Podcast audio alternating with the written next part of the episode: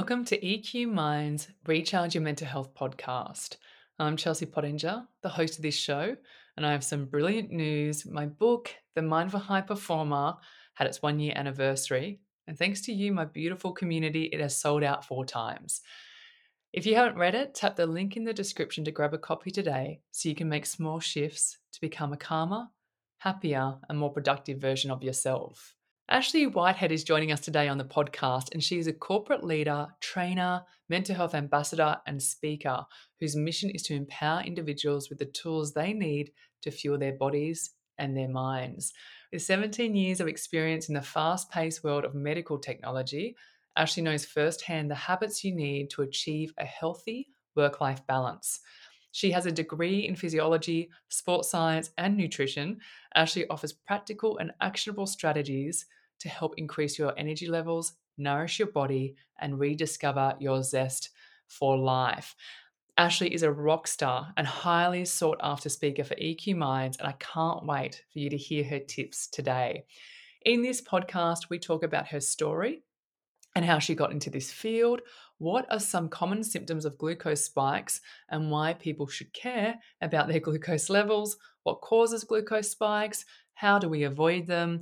An example of a really healthy breakfast that'll keep glucose levels steady throughout the day? Does snacking have an impact on glucose? If we snack, what does she recommend?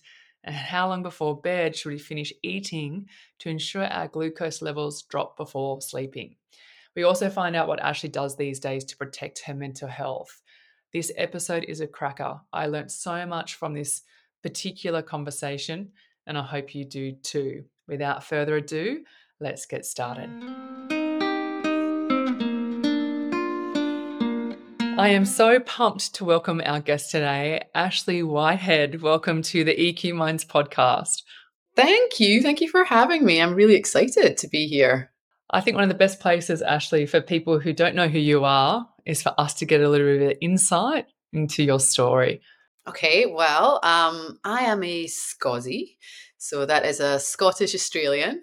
And I guess it was my love of travel that brought me here. So I traveled around the world where I met my lovely husband, and we now live in Melbourne. We've got two kids. And I first started my career out in the uh, fitness industry. So I started out as a personal trainer, and then I ran my own nutrition consultancy. And then I came to Melbourne and I decided to park those and have those as my passion projects for a little while. And I entered the world of pharmaceutical sales um, before moving into the very fast paced world of med technology, where I worked up until very recently in various roles in sales and leadership roles. But my favorite role, I would say, in all of that was when um, I was a mental health ambassador. And we got to raise awareness around mental health and really help reduce the, the stigma um, around that. And that's something that I'm so passionate about um, after going through my own mental health battle back in my early 30s. But in 2020 was probably my big pivot in life. Um, I had a really big health scare and I ended up having brain surgery in the middle of Melbourne's lockdowns that we had. And what that did was it shifted my perspective on life and health. And it set me off on this mission to find optimal health and optimal ways to really thrive because, you know, my thinking then changed. And I was like, as I get older, I want to have loads of life in my years. And now I get to share some of those insights and wisdom and some of my experience um, with others through EQ Minds, which I'm so excited about. Ashley, I love that. I, I want to have more life in my years. Is that what you just said? Yeah. Yeah. That's awesome. Yeah. That's awesome. I, I really, really like that. And I love the different skill sets you bring to EQ Minds and to all our incredible, beautiful partners and friends across the EQ Minds brands. And I wanted to talk to you about this topic today because I see this as a bit of a, a, a, trend coming through, and I think it's super interesting. And you're the expert when it comes to nutrition. So I want to ask you uh, around glucose today and, and what are some common symptoms of glucose spikes and why should people care about their glucose levels? Yeah, and this is such a great topic. It really is. So, before we get into that, we'll take a step back, I guess. So, glucose is your body's favorite source of energy. All right. So, every cell that you have in your body uses glucose and it does that to power itself. So, right now we're chatting, our brains are using glucose, you know, our hearts are pumping, so they're using glucose, right? So, as human beings, we need it. Now, the main way that we get glucose into our body is by eating, and that's eating predominantly starchy foods like bread, pasta, rice, and then sweet foods. Okay, so that also includes fruits and things like that. So anything that contains sugar. Now, if you think about it, the rationale would say, okay, I want to have more energy, right? So then, therefore, I should be having more glucose into my body. But that's actually not how it works because when it comes to glucose, a little is what we want and little is okay. But when we start to consume too much, that then starts to become issue. So if you've heard the term glucose spike, what this is, and I like to use an analogy round about Tetris. So I'm sure we've all played Tetris before. So when you play Tetris, the blocks they start they come in nice and slow right? You pack them in all nice things are running smoothly and that's the same with glucose. So as it comes into the body it should just come in it goes off and then it's stored um, in your muscles and liver right? And that's you then use it when you need it okay? And that's how it should be happening. However when those blocks start coming in a bit faster right so ding ding ding ding ding ding ding ding ding ding right? It starts getting a bit more frantic. What's happening there is that glucose is starting to flood the system too quickly, right? And then that's when these spikes happen. And then the bigger the spike that you get, then the bigger the drop that comes after that. Okay. So we need some glucose, but too much glucose too quickly is where problems start to happen. That's such a good explanation. Like that even helps me really understand this whole glucose thing.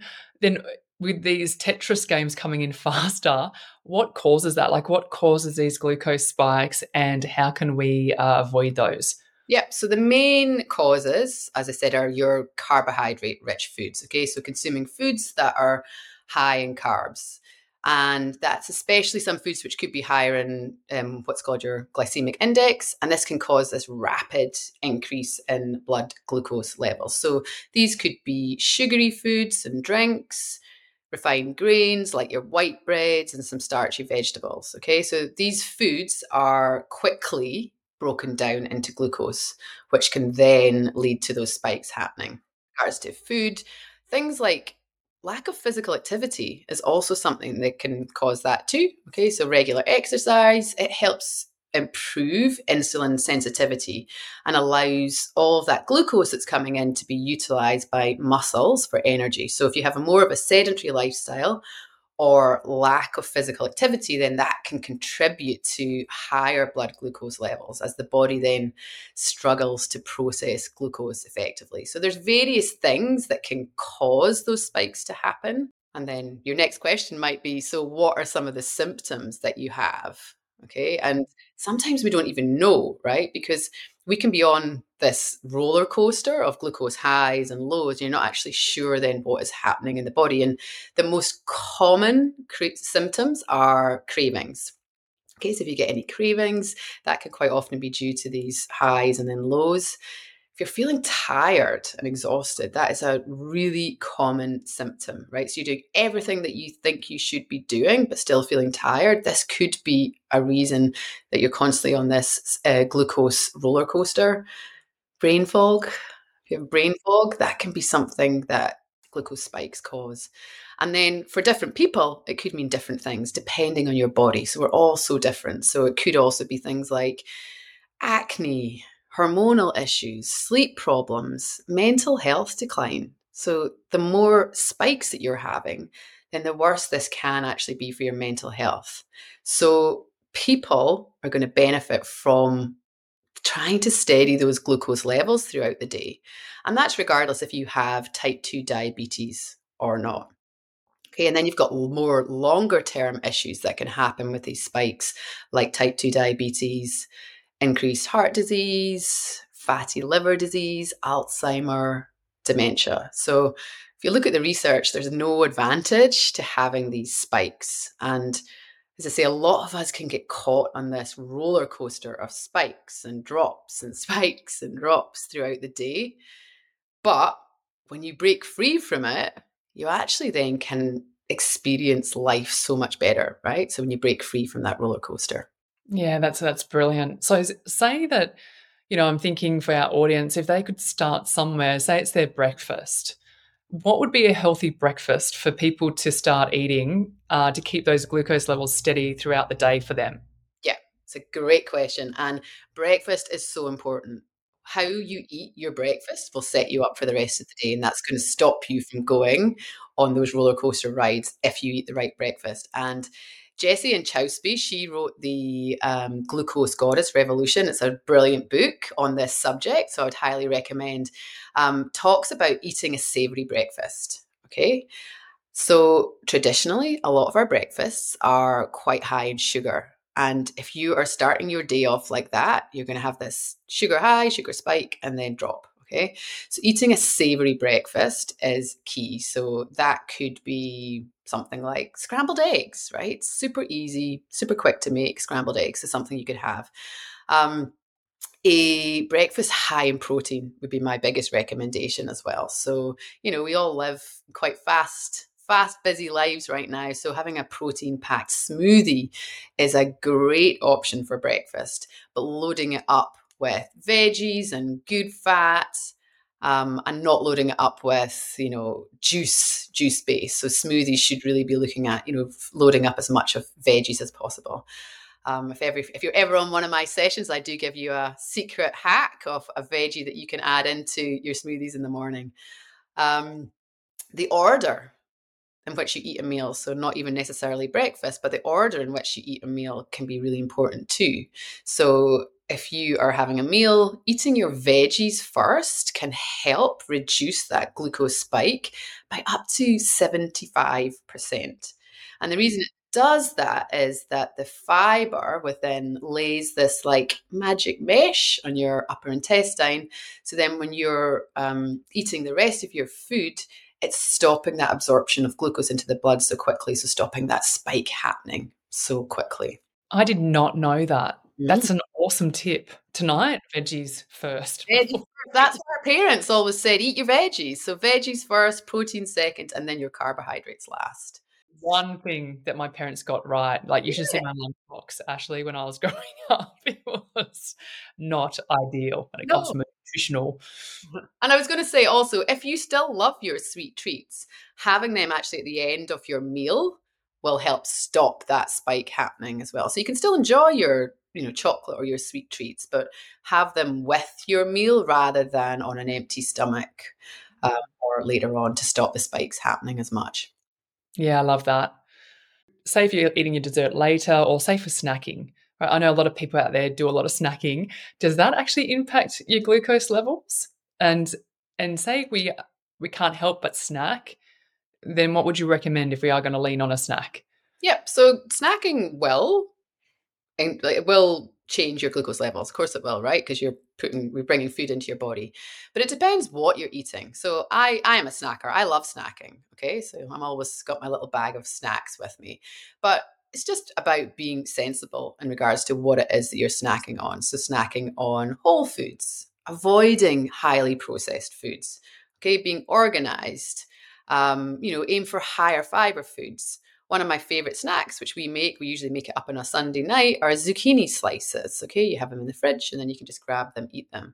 Eggs, right? Great, great example of snacks. Nuts, veggies. My favorite snack would have to be Greek yogurt, and I actually add protein powder to mine. That's just because I want to have increased protein in my snacks. So there's lots of options that you can have.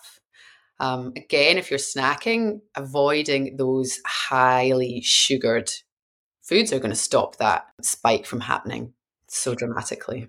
This is so valuable. Even for me as well, I'm like, wow, there's some things that I can change here within what we do as a lifestyle. And I guess when it comes to the end of the night, right, we've set the day up with a healthy brekkie. We now know what snacks we're going to consume. How long should people finish eating to ensure that their glucose levels drop right before they actually go go to sleep?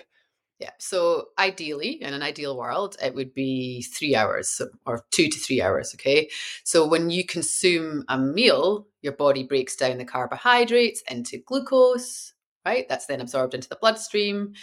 And then insulin does its job to then transport it to the cells for energy. So, by allowing a few hours between your last meal and bedtime, what you're doing is then you're giving your body enough time to process and metabolize the glucose. And that will then lead to this really nice gradual decrease in blood sugar levels. And then that won't disrupt your sleep patterns opposed to if you were eating closer to bedtime. I'll say though, because sometimes people say to me, oh, but you know, I get home later and I want to eat with my partner or whatever. So for every change that you make in lifestyle, there are consequences. So, you know, if that means missing eating earlier, if that means missing time with your partner, then you know you've got to weigh up what's more important. Okay, so sometimes that social connection and that eating with your partner is more important. So maybe you'll have to look at different ways throughout your day to stop that spike happening. So, but in an ideal world, yeah, you would stop about three hours before you go to bed.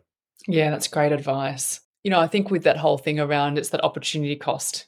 Social connections more important to you right now. That's okay. Let's find some other workarounds. I love your style because it's not like this is exactly what you have to do. It's very unique to the individuals. And and so and I also love the fact that you don't say no coffee, no alcohol. You know, I think your style is is very embracing a lifestyle that we enjoy to live. Ashley, the last question, because this is a mental health podcast, I'd love to know three things. What are the three main things that you do to protect your mental health these days? Oh, I love this question. On the subject of food, what I eat is something that's really important to me for my mental health. I can start to feel a decline when I'm not eating well. So for me, eating a well balanced diet, really flooding my body with nutrients is super important for me for my physical and mental health. I move my body every day. And again, I need to do that just so I get those endorphins running. Um, I love strength training. And for me, that's like my medicine for mental health. I love moving my body.